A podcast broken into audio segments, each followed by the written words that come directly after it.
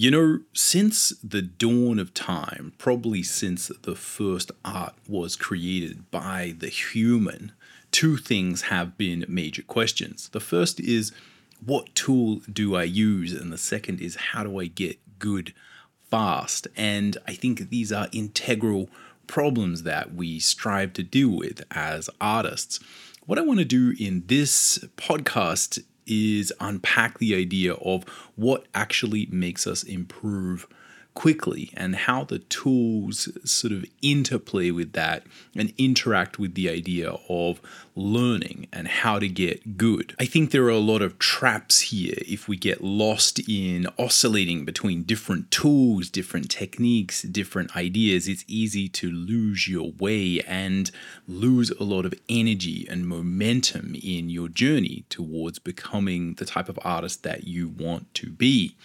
What I'll do is unpack this concept of how the tools relate to getting good, how the tools relate to the speed of adaptation of your learning, and also give you a few really super practical tips and sets of advice and frameworks that you can use to make sure that you are using tools to the best of their ability so that they serve you. Welcome to this podcast style show. My name is Tim McBurnie. I've been a professional working artist for over 20 years, and a lot of that time has actually been spent, you know, mentoring and teaching students, either in a university environment where I'm teaching hundreds of students a year how to draw, how to get better, how to do it fast, or either just one on one helping people through these struggles and understanding how to get good quickly and what tools to use. Now, this is a little bit of an experiment. This is the first episode that I'm doing of a podcast show, which is just an opportunity for me to talk about art more in the sort of intellectual um, sort of word realm, right? So, on the Drawing Codex channel, where I teach drawing, and it really is just all about drawing and art and line and color illustration and comics and manga, etc. Here, what I want to do is unpack a lot of the ideas that go into productivity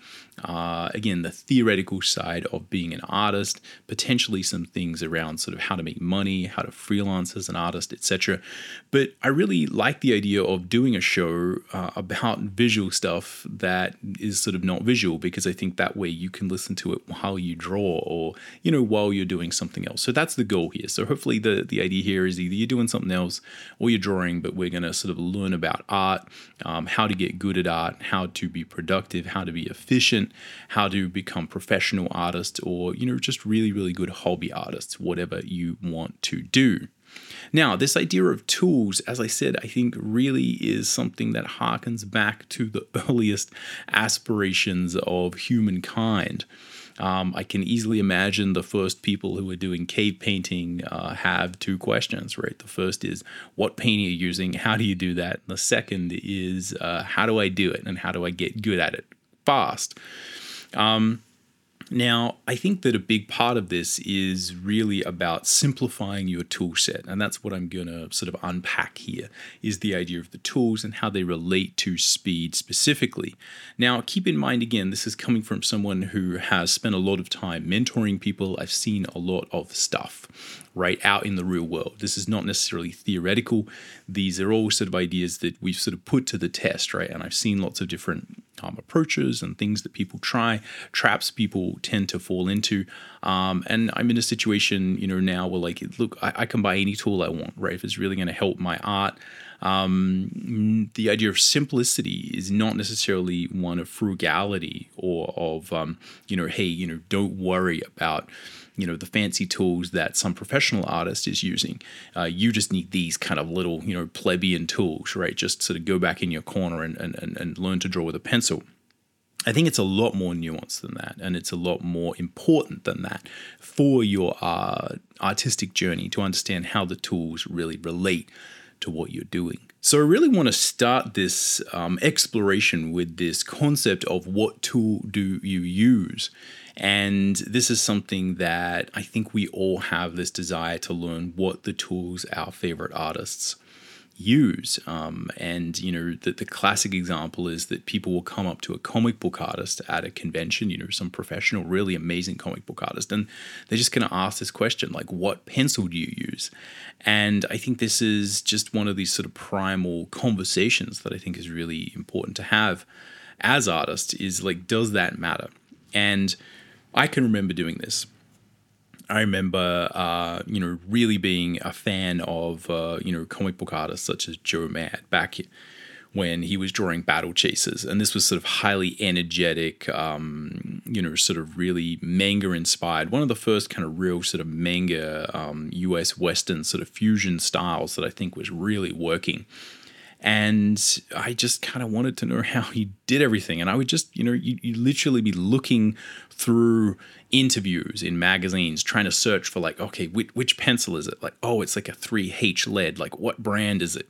Oh it's not a brand. It's like this thing. And like what's the lead holder? And then like you know you'd see people do stuff like uh, a lot of you know artists end up modifying their tools. You, you kind of say hey just use a pencil kit um, but they end up modifying their tool. They end up, uh, you know, wrapping tape around it, or you know, putting some sort of you know modification to it to make it easy to hold. And you know, you be looking at that as a young artist, saying like, "Oh, is that it? Is that the trick? Is that what matters?" Right?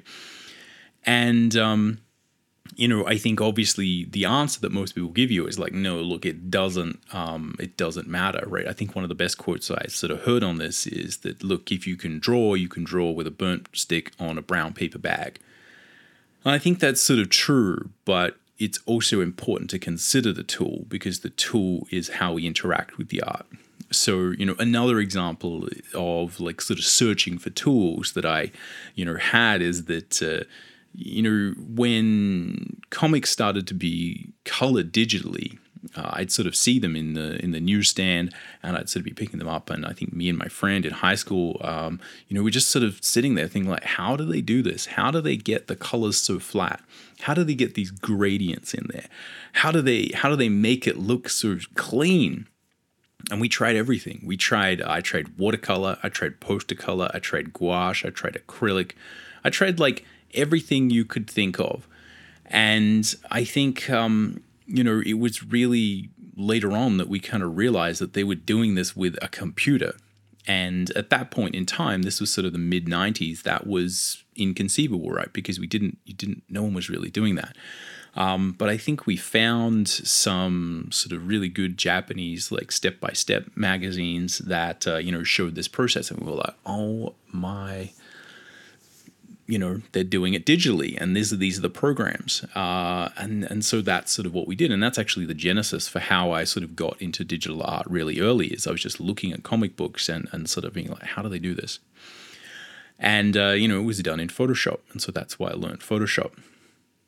Now I think there's something really important there because I think that impulse to search for the right tool is actually completely valid. And I think as an artist, you are it is well within your right, and it will certainly help you to you know figure out what tools your favorite artists are using, and you know use that as a good directional guide, right? Like you want to be using the same kind of tools that your favorite artists are. And again, we'll circle a little bit back to that um, because I think there's a couple of really important takeaways there. But the problem is that if you've done this, you find that the tool doesn't make a difference, right? I would use a 3H pencil in a lead holder and I would put tape on it and I'd do all the things. And it obviously wouldn't make me draw better and it wouldn't make me draw like the artist who I was really admiring. Similarly, uh, we ended up, you know, buying computers. Uh, you know, one of the really early sort of uh, Bondi Blue iMacs, and getting Photoshop 3 and playing around with it and trying to figure it out. And it, it's a lot harder than it looks. It, it it's sort of it, it's like we're in the right area, but something was missing. And the thing that's missing is us. And I think that really is the lesson here that people are trying to get across with that idea of look, if you can draw, you can draw with a burnt stick on a brown paper bag that's true. But again, the tools do matter. But it's important to understand, uh, you know, obviously at the outset that the thing that's going to change, the thing that is going to improve, and the thing that you need to improve to get yourself better quicker is you. So, really, the task is your learning. The tool helps, but what you're trying to do is actually improve your understanding, your foundation, your craft, your relationship to drawing or painting or sculpture or whatever it may be. That's the thing that actually gets better over time it's how you utilize the tool and it's your knowledge of the tool and the way that you can employ it sophisticatedly to create amazing things. Now, I think the other aspect to this, the other facet to this, is that there is something really important about a simple set of tools or a simple tool in and of itself, a simple methodology or process for creating art. And I think this is, again, the other element that you really have to consider here is that often what happens with that seeking of a different tool is that you find the tool, you use it, and it's maybe not going to do what you want. And certainly this happened to me is that I would again find a tool, I'd find a thing, and I'd try, I'd try that particular 3H lead in a lead holder, and I could kind of see how it was maybe going to make me, you know, draw like that person. Like th- there was an element of that particular pressure on the paper that would kind of get that result. But, you know, most of what would happen and what I see with students is that we oscillate, we meander. Instead of kind of saying, oh, okay, look, I've got the tool, this is what I need, I just need to learn how to use it. We're, we're often drawn to try out different tools, to experiment. And I think that the sort of, you know, just the traditional high school education um, and a lot of sort of university education, even around art, does put a big emphasis on emphasis on materials, right? And learning different materials, you know, doing swatches with all the different pencils and all this kind of stuff and trying out different things. And there's certainly validity to that. But I think really at the core of, you know, understanding and getting good at a tool is – what you want to do is pick a very, very limited number of tools, and you need to learn to use them in a very, very deep and fundamental way. You need to go really, really deep in depth and understand the very, very subtle, subtle intricacies of how that particular tool works. And it's that knowledge, that deeper knowledge, that will actually help you apply to different mediums. So, you know, going really deep with, you know, maybe watercolor uh, might actually help you with a different medium because you take with you that knowledge of the the fact that there is intricacy to that tool to that medium to that set of paints and you know the way you apply them the way they interact with the paper etc etc and this is exactly the same with digital right you you know understand how to use Photoshop um, really well. That's going to make it very very easy for you to use Procreate, uh, Clip Studio, whatever. These things are actually very similar. They have small differences, but it's the depth of knowledge that allows us to actually much more easily adapt to new tools. So, what you want to try and practice is the idea of simple tools and a simple small tool set. And I think this is ironically a big part of the advice that you'll actually get. And it's really just a matter of contextualizing that advice to your exact journey. So I think that most people are going to say, "Hey, look, just don't worry about that. Just, you know, use a pencil, just use this, you know, don't worry about the the tools and the techniques. Just focus on you." Um, again, I think that's true, but it really is also a matter of finding out exactly which tools you need to go deep on. So let's take uh, another sort of good example of a limited set of tools. Um, this is something that's often applied in the traditional painting world and the you know digital painting world as as well. Is the idea of a limited palette. You know, one of the most famous kind of limited palettes is the the Zorn palette, which was uh, again sort of made famous by Anders Zorn, who was a you know painter I think in sort of the late um, 1800s, and uh, a really really amazing painter. And he the, the the palette is kind of you know typically is said to have consisted of four colors, and it's essentially a um, uh, a yellow, a, a red, and a black and a white. Now, there's specific types of, uh, you know, what those colors are, and the specific chemical ways that they would interact would probably allow you to have you know, maybe a, a better range than if you just picked any yellow, red, white or black. Um, you know, I suspect a lot of the blacks and whites are maybe a little bit cooler, so that when you're mixing them with those warm colors, you have a good opportunity to get some sort of cooler grays um, that might sort of end up looking like blues, for instance. But um, I think again that the, the traditional palette is uh, is sort of yellow ochre, uh, vermilion, um, and I think sort of ivory black and sort of lead white or t- titanium white or something like that. I don't know a lot about painting, but uh, again, this is a very very strong idea, and the concept there is a good metaphor for how this works because often what we're doing when we're painting and using color is we're dealing with learning how to represent the world on this two-dimensional frame. Now, if you just kind of squeeze, you know, sky blue um, and grass green onto the canvas, uh, again, what you'll find is that's actually quite an advanced technique to get that to work. You know, I, I, know a lot of artists who are really, really quite good at using these primary colors, and one of the things I notice is, is it's actually quite hard to do it well and keep it subtle. Often, what you're doing with painting is dealing with the relativity of color where you're trying to actually make something feel more or less green. And you know you're working with uh, temperature contrast uh, complementary color contrast. You know the best the, the best example of this is that you know if you really want a forest to look green you, you you're well advised to put a little bit of red in it right? A little bit of warmth because that will make the green pop more right? Because again you have your red green complement so these are the ideas you're playing with, and the the limited palette helps you to understand this because it it sort of makes you focus on warm and cool, and how to say, look, I need something that looks blue, but I don't have a blue, and I might not actually want a blue, because if I can create the feeling of coolness, the feeling of, um, again, that sort of bluish gray color, and I can emphasize it by putting a lot more reds and yellows around it, then I'm actually going to have a much more harmonious image because there's no actual sort of blue cool color there. And again, this will typically give you a more sort of homogeneous, um, you know, nice feeling image.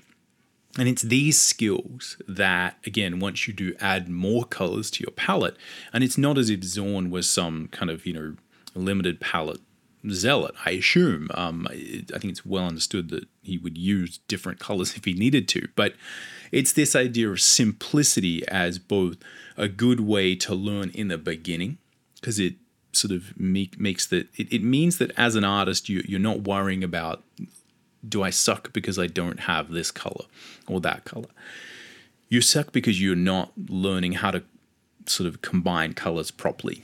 And if you can't combine these limited set of colors properly, it's unlikely that adding more is really going to help. And also that you can easily see how good your ability is to create relative color. So you're learning a lot of things by using a simple color palette it's also important to understand that as you progress as an artist, as you get better, as you get to the higher levels of sort of skill, that these simple things can actually help again to fine tune and, and get that last one or two percent out of your understanding of how to use all the colors. So it's often something that we employ as sort of artists who are more advanced to kind of go back to the basics and say, like, you know what, I, have gone too complicated. I need to just simplify things, focus on the basics again, remember all these little nuances, see, you know, what the new things that I've learned after trying, you know, more techniques and different things once you really master the basics. Then you go back and you restrict to those sort of simple sets of tools, and you realize again that there's more to learn from using a simple set of tools it enhances your ability overall. It's a really good way to hone in on what's important and what you're good at and bad at. And when you are trying to get that last, you know, 10, 5, 2, 1% of improvement, it's very hard and you often have to do this where you limit yourself and that actually highlights and brings up new opportunities for learning and growth and you know that can mean again you get you know half a percent better in a year as opposed to you know a quarter of a, of a percent better in a year which is really really important again if you've been doing this for 30 40 or 50 years now, let's turn that on its head a little bit and see if we can shake out a little bit more information by understanding that, again, this idea of limitation can be taken a little bit too far. So, one of the things that often sort of happens is if you hear this kind of uh, you know, it, it's almost like a, again like a restrictive uh, deprivation mindset when it comes to tools and things, and I think it can feel a bit high and mighty, right? It can feel like again people are kind of saying, "Hey, yep, go go back in your box, back in your corner." You know, just sit there and draw with a pencil for 10 years and then come and talk to me, right? And then I'll give you some more information. There is an aspect of that. And I think what I have seen in these sort of traditional schooling environments, again, a little bit of background, I'm mostly self taught. Uh, I, I, sort of taught myself how to draw. There just wasn't a lot of opportunity for me to do it any other way. I used a lot of online resources. As soon as online resources became available, like you could buy a DVD from someone and see an actual person who was a real professional drawing, I did that immediately and that just changed my life right? Which is a big reason why i'm sort of you know uh, here you know talking about these things because I, I, think it's really important. Now i have also spent a lot of time in these traditional university environments teaching drawing. And i've heard lots of stories about how a lot of these things happen. And you know for instance you know a classic thing that's often uh, going to happen in a, a high-end art college is you know you go to learn art and the first year is just black and white. It's just tone.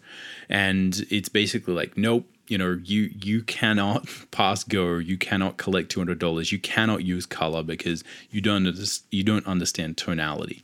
Uh, you don't understand value um, how light functions. And it's really most it, it's important to do that first. Now this is again a similar thing where we're restricting the medium, we're restricting the range of expression, we're restricting the tools to a certain degree, or in that case, I assume there's a wide range of tools that are used for tonality. But either way, I think um, for a lot of people, this can turn them off, and it's important to understand that these ideas sound fun. But they are based on an educational modality that is trying to corral a group of people with a curriculum and get them to a particular point right? And again, I've designed curriculum for this sort of stuff before, and I have a pretty good understanding of kind of you know the, the goals and the outcomes people are normally dealing with. So for a lot of people, that's going to work. I think that's a very effective technique, right? It's restrictive. It's all the things we're saying. Um, you know, don't go here, don't go there. Just focus on this. The problem is that as artists, we're individual, and as an artist, you may be someone who lives and breathes color. And even though it is beneficial for you to go through a year of tonal study and you know have to do the the ABCs of art as it were to you know earn your stripes before you progress.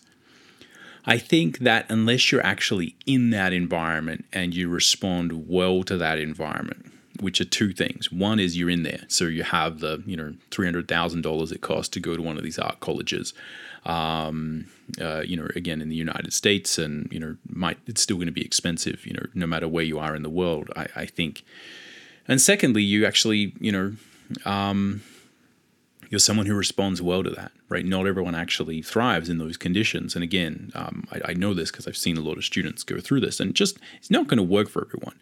So I think um, it's a great idea, but it's important to understand that as artists, you're an individual, and with the new paradigms of learning that are sort of happening, you can really go and get a lot closer to understanding you know how to learn from someone who's actually doing what you're doing as opposed to you know these sort of more generalized artistic um, sort of teaching modalities. And um, apologies that's a little bit of sort of like an abstract rambling um, sort of set of ideas. But the key here is you don't have to go to school, and you may not like to go to school and be forced to do it a particular way, even though that is the best way or it's a very good way. More likely, you're sitting around trying to learn these things on your own, or you're going to one of these art colleges, but you actually um, want to do something different and you want to learn color on your on the side. And for a lot of people, again, you know, they live and breathe color. Color is why they do art, and they're not so interested in tonality. They don't want to be tonalist sort of artists. Um, they might not even want to necessarily be representational artists. They might still want to work professionally, but you might want to, you know, express things differently. Um, you might be more interested in again a lot of the iconographic, um, you know, pictorial style imagery that is, uh, you know, going to surround comics, manga etc., etc. Uh, and these are things again I talk about a lot. So this idea of you know restriction for restriction's sake is not necessarily, I think, um, beneficial. So I, I'm and I'm doing that to just distance myself and what I'm saying a little bit from that idea. I think it's more important to understand that you kind of want to get close to the tools that you're going to use. And then you really want to hone down and figure out what are the real basics, what are the building blocks of your craft, of the thing that you really want to do. So, what I want to do lastly is unpack this idea of how do we sort of get close to this sort of set of tools that might be working for you. And why is that important? I think the number one reason that it's important is if you're not in a traditional educational system where you have someone cracking the whip, they have a perfectly designed curriculum that is based on tonality or some other paradigm for how they're going to get you to go through this kind of arc of understanding fundamentals, um, you know, self-expression, etc., etc., etc if you don't have someone cracking the whip and forcing you through that and understanding the the things that you are particularly going to go through when you're going through their curriculum um, and they're not good at it they're not really good you know a lot of these things are you need to gel with the teacher you need to want to be there all these things need to happen the most important thing that is going to make you get better fast is that you want to do this, that you're enjoying it, that you're engaged, that you're kind of doing the stuff that you want to do. And so that's why I think if you're not going through one of these systems and you're trying to figure out how to learn, you kind of have to get closer to the thing that you're passionate about in the beginning. And I think it's well worth sort of learning and understanding those tools. And to a certain degree, we can feed in those ideas of you know tonalism how to get better at this how to get better at that um, as we progress. Again with the understanding that the key idea the key ideology the key trick to that idea of just starting tonally is that again you're just restricting what you can do. You're controlling your variables. It's just a very simple idea but it's very effective. You can do that too right? It's just very very easy. Just don't get sort of caught up in the you know buying a million brush packs just you know find a few brushes and use them it's very simple so, I want to again unpack what that might look like. So, maybe take a few examples. We can take some sort of drawing, uh, maybe some sort of inking, like comic book style work, some painting, some sort of sculpture. And I'll just give you a little bit of a framework so you can understand where I'm coming from. And again, a lot of this is based on experience, talking to people who are, you know, learning and, and progressing through these systems of understanding uh, themselves. So, you know, you might take the example of graphite, right? You're just pencil on paper we can call it graphite, you can call it charcoal, you can call it whatever you want. You, are just sort of drawing, right, with, with an implement on paper.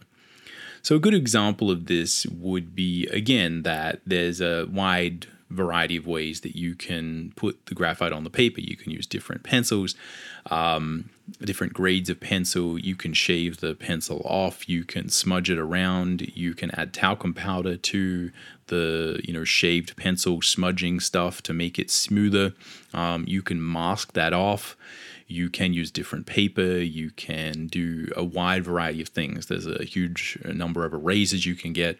Um, you know, should you get them all? Should you get an electric eraser? Should you get an electric pencil sharpener, etc., etc., etc. You know, people even often use water with graphite, right? So lots of techniques. All these things are valid, right? N- nothing, nothing here is an invalid technique, but for instance, if you look at the technique of getting a gradient with a pencil, right? So, you know, you have a, a, a, typical sort of pencil, and the question is, how do you get a gradient with that? Well, if you look at an advanced technique, that might again be a matter of shaving it off and using a tissue or using some sort of, uh, you know, cotton bud device, making some tools to kind of smudge it everywhere, um, making that smooth.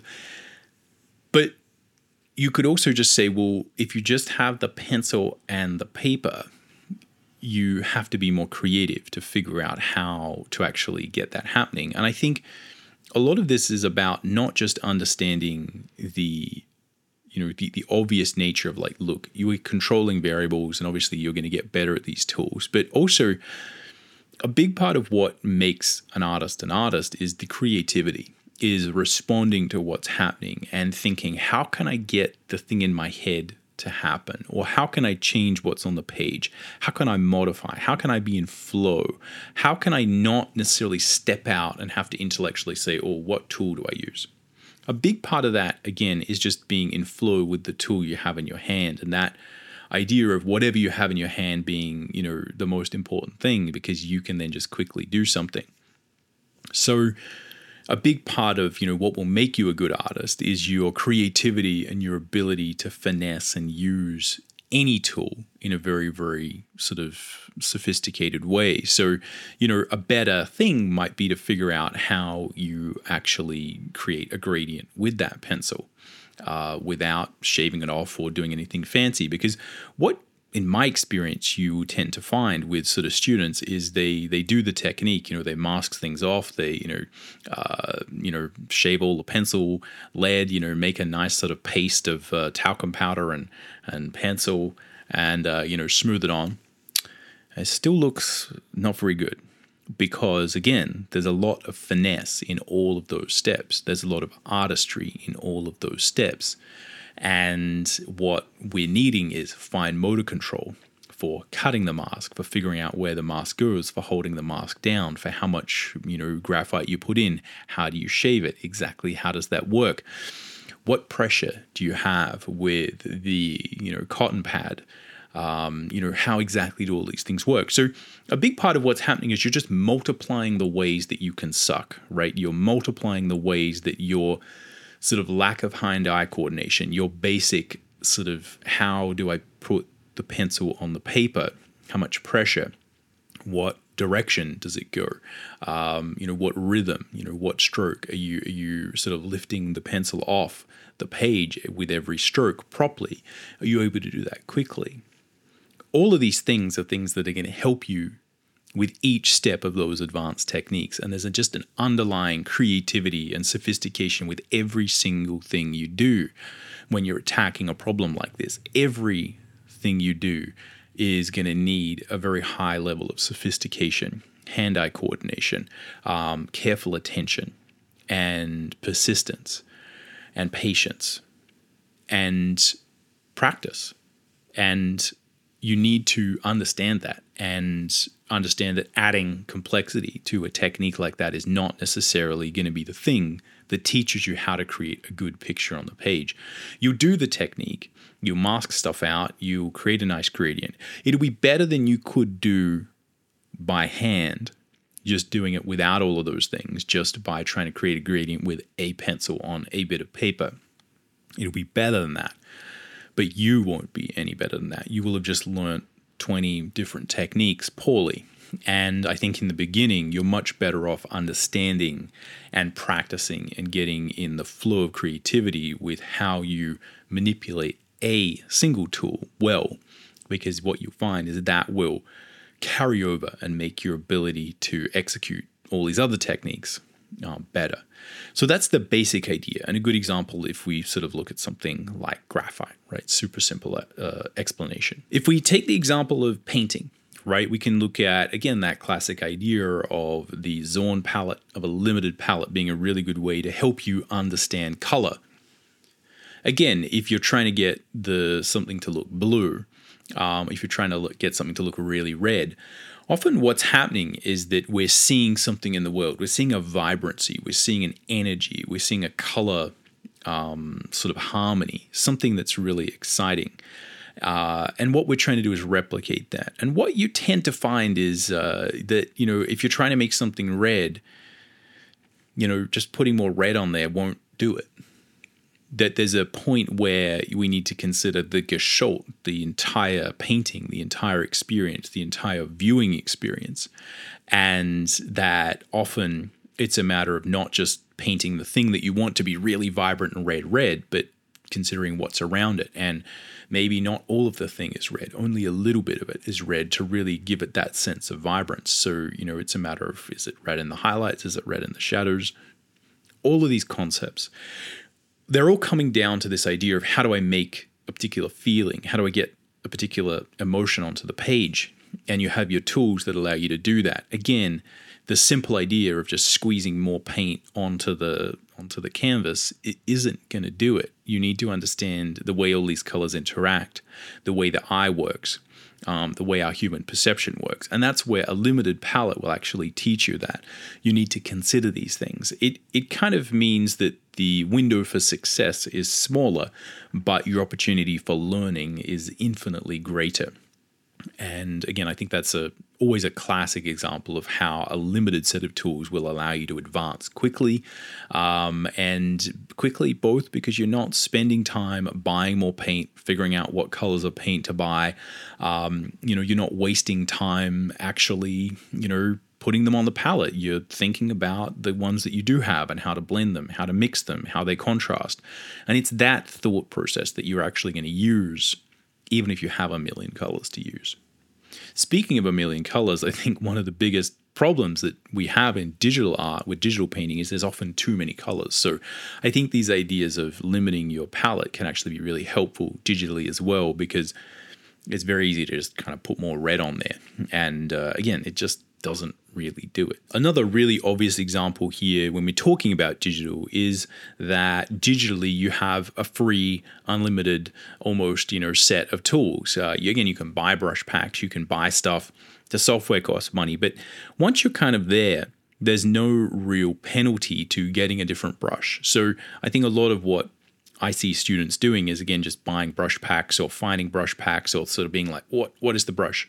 And the real frustration and what you'll find most sort of advanced artists and teachers sort of think is that uh, again the brush doesn't matter right? It's really not about the brush. It's about your understanding of again tonality um, value where's your light source um, what colors you're using what's your color theory what's the intent behind your image can you draw etc etc but one of the things I really found is that it's not just that that's true, but that even for me, what I found is that, again, going simpler has allowed me to really understand how painting works a lot better. Again, I'm mostly a comic book artist and I don't do a lot of painting, but but I have done uh, more than your average sort of uh, line and color artist and I have a pretty good understanding of how it works. And I found that again, what typically will help you improve is just using a very, very simple set of tools. If it's digitally, what I'd say is try and choose the smallest set of tools you possibly feasibly can.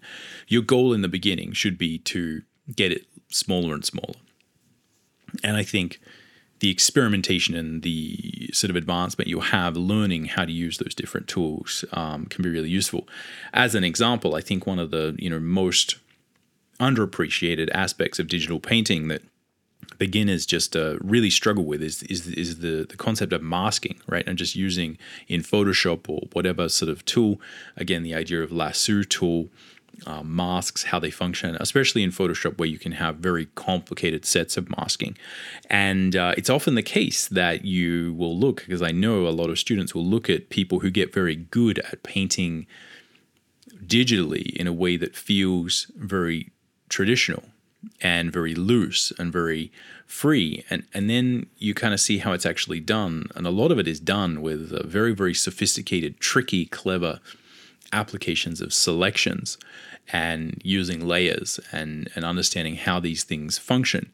And it's it's actually just a simple tool, you know, just selection. How do you then you can paint a hard edge and a soft edge, right? If you select one hard edge here, um, and you can combine that selection with brushes, and you can then just kind of paint your own masks, and then you can paint with the brush in the mask in the masked off area. And all of these things are, again, what you're doing is you're applying creatively the same idea, right? Which is that I can create a mask, and that means that this particular bit of the image is not going to receive the brush stroke, and this bit is. And if you just take that one idea, you just spin it and you repeat it again and again, you get really, really good at it, You'll find that that can be like a fundamental building block to what allows you to get a feeling again of sort of crisp edges, soft edges, lost edges, found edges. Again, these are simple concepts in painting that uh, you can't learn by just kind of spamming a whole bunch of brushes around or trying to find you know, a brush that is going to be good for hair or good for eyes or good for this, right? It's a matter of understanding how these things function at a primal level. And again, another example of how creativity is the thing that you're actually learning by using a simple set of tools. Another example here that I often sort of say is that, again, you're much better off just sticking with the simple round brush in Photoshop because there's a huge variety of modifications you can make to it. Mostly, you can just change the size of it and the opacity of it. So not just the Wacom's pressure sensitivity opacity, but you know you can literally just use the number keys to select what core opacity it has, right? And and it's just like these simple things that if you apply them and you understand, immediately allows you to create very very sophisticated blends, very sophisticated gradients with a round brush. And if you can do that with a round brush, it's a lot easier to then do it with a brush that is designed to create blends. So, again, it's just simple application and understanding what the tool is actually capable of, and the restriction helps you to do that. Uh, it points out where your technique is lacking. Now, I really do think that these ideas are just universal for all sort of crafts and arts. Uh, when I was learning 3D, um, you know, trying to play around with ZBrush, etc., which is a 3D sort of sculpting application. It's these same things that I found really helped me to get better faster. And the speed here comes from not messing around with the, you know, millions of tools there. And what I found was that, again, I'd use all these different brushes and I'd see people doing these things in different tutorials. And uh, again, it's often easy to be overwhelmed by all these different options. And what I found was, again, just going back and having like one or two techniques or ideas, again, masking mixed with move, um, inflate, um, plus one or two simple brushes. Either in ZBrush, it would be, you know, your kind of standard Dam, Dam Standard brush um, and maybe one of those ones that kind of uh, will get you sort of a, a, clean sort of mechanical surface or something. Again, you're after things that will affect a particular look, right? And if the thing that you're going for needs a particular tool, then obviously you choose that. But digitally, I think this is more important than anything else. You want to restrict the number of tools in the beginning as much as possible, and that will help you to get better quickly. A big question here is obviously how do you find out which artists that you're going to follow. Which set of simple tools do you need to create the type of art that you want? Now, you know, a good example of this would be if you are interested in comic books and maybe you like uh, manga art. Uh, you know, it would be a good idea to just simply go and find out what most manga artists are using to get that look specifically. And I think there's a number of sort of very simple ways you can do this. One is to just go and ask someone who is obviously giving this type of advice. And I think a lot of people and a lot of people who are sort of advanced professionals will be more than happy to point out the obvious, which is like, look, all you need is this and this, just use this. And I think often that advice will be pretty good. If that advice is not there for you, right? Um, you know, that you can search for it. Just ask someone, right? Like, hey, you know, like which, which are the most important tools or techniques I should focus on in Photoshop, or you know, for for drawing manga, right? And and people will probably be able to tell you. A really simple trick, again, if even that's not possible, right, is, uh, or maybe if you're a little bit confused, you're you're sort of looking at things that are maybe more at the periphery is just to consider, you know, what the general tools are of the artist that you like. So most people will kind of tell you this. Most people will have this on their website again because they're sick of people asking them. They kind of have these questions um, as a frequently asked question, and just look, you know, like what are the tools that most manga artists use? You know, you should be able to get a pretty good sort of effective answer to that, right? And you might come up with something like, you know, a standard G pen, which is just a sort of uh, nib um, old school sort of nib pen um, that you kind of dip in ink. And uh, what you'll find is if you sort of contrast that, and I think this is a really, really important point here is like if you contrast that idea of saying i want to be a comic book artist i want to understand how to you know create worlds with line black and white you know, you may be interested in, you know, Western comic book art. You might be a fan of, you know, the sort of uh, John Buscema, um, Al, Will- Al Williamson, old school, um, you know, comic book art, right? Um, even something maybe like, you know, Hal Foster, uh, Prince Valiant, uh, Flash Gordon, you know, these sort of older, um, comic book styles, right? A lot of these were done with a brush. And what you'll find is, again, if you contrast that idea of, you know, how to get a particular look, if you want your art to look that way, if you want it to have that kind of brushed look, just go look at what they're using. And most of them are just inking with a brush.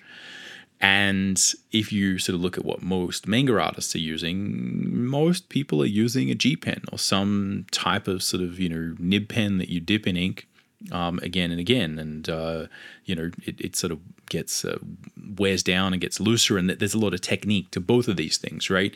Um, you know, often people have multiple sort of pen nibs going at the same time because they give different lines.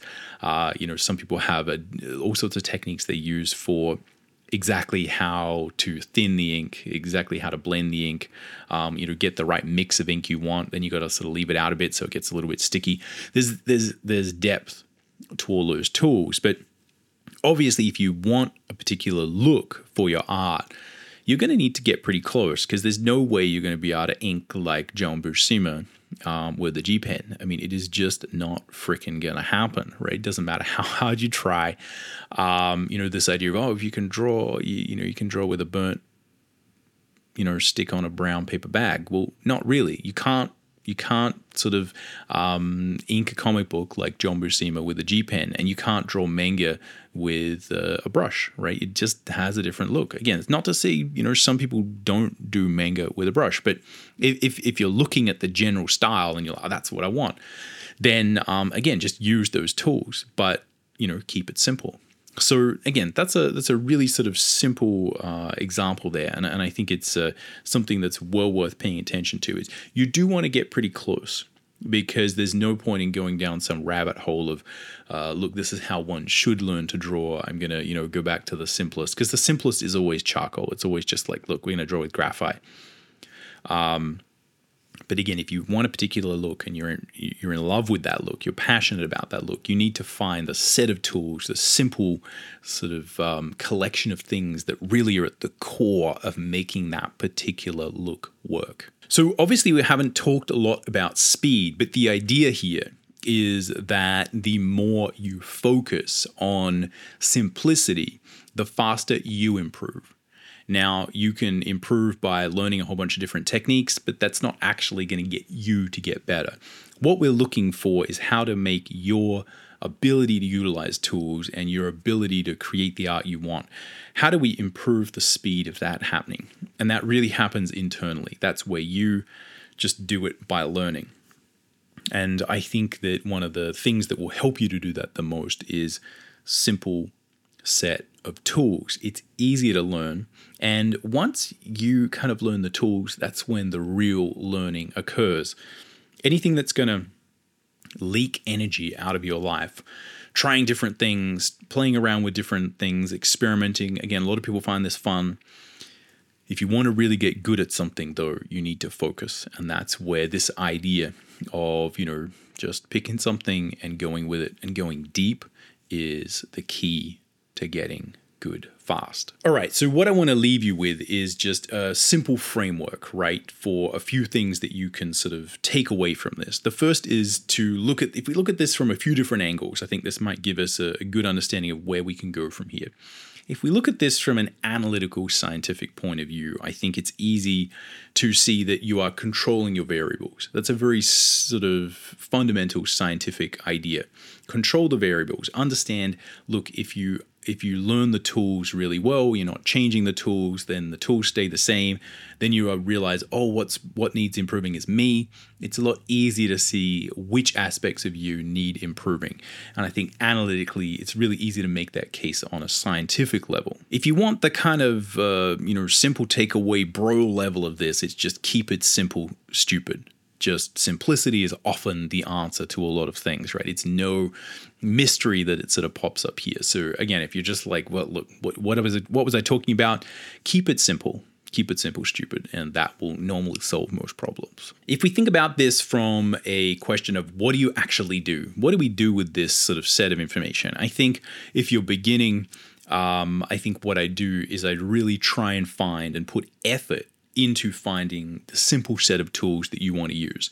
This may take some experimentation. right? It's not necessarily a one shot thing. You don't need to feel like, oh, hey, you know, I need to pick these tools and then, you know, anytime I have resistance to this, I need to just, you know, bite down on the mouthpiece and grit it out, right? And uh, I don't like this tool, but I need to learn how to use it anyway there's certainly an interplay to that, but I think uh, you know you're a grown human. You can do the thinking yourself. The idea here is you know just don't keep swapping things and going you know searching for you know new fancy ways to do it. Right, just stick to something that you know is going to get the kind of effect you want.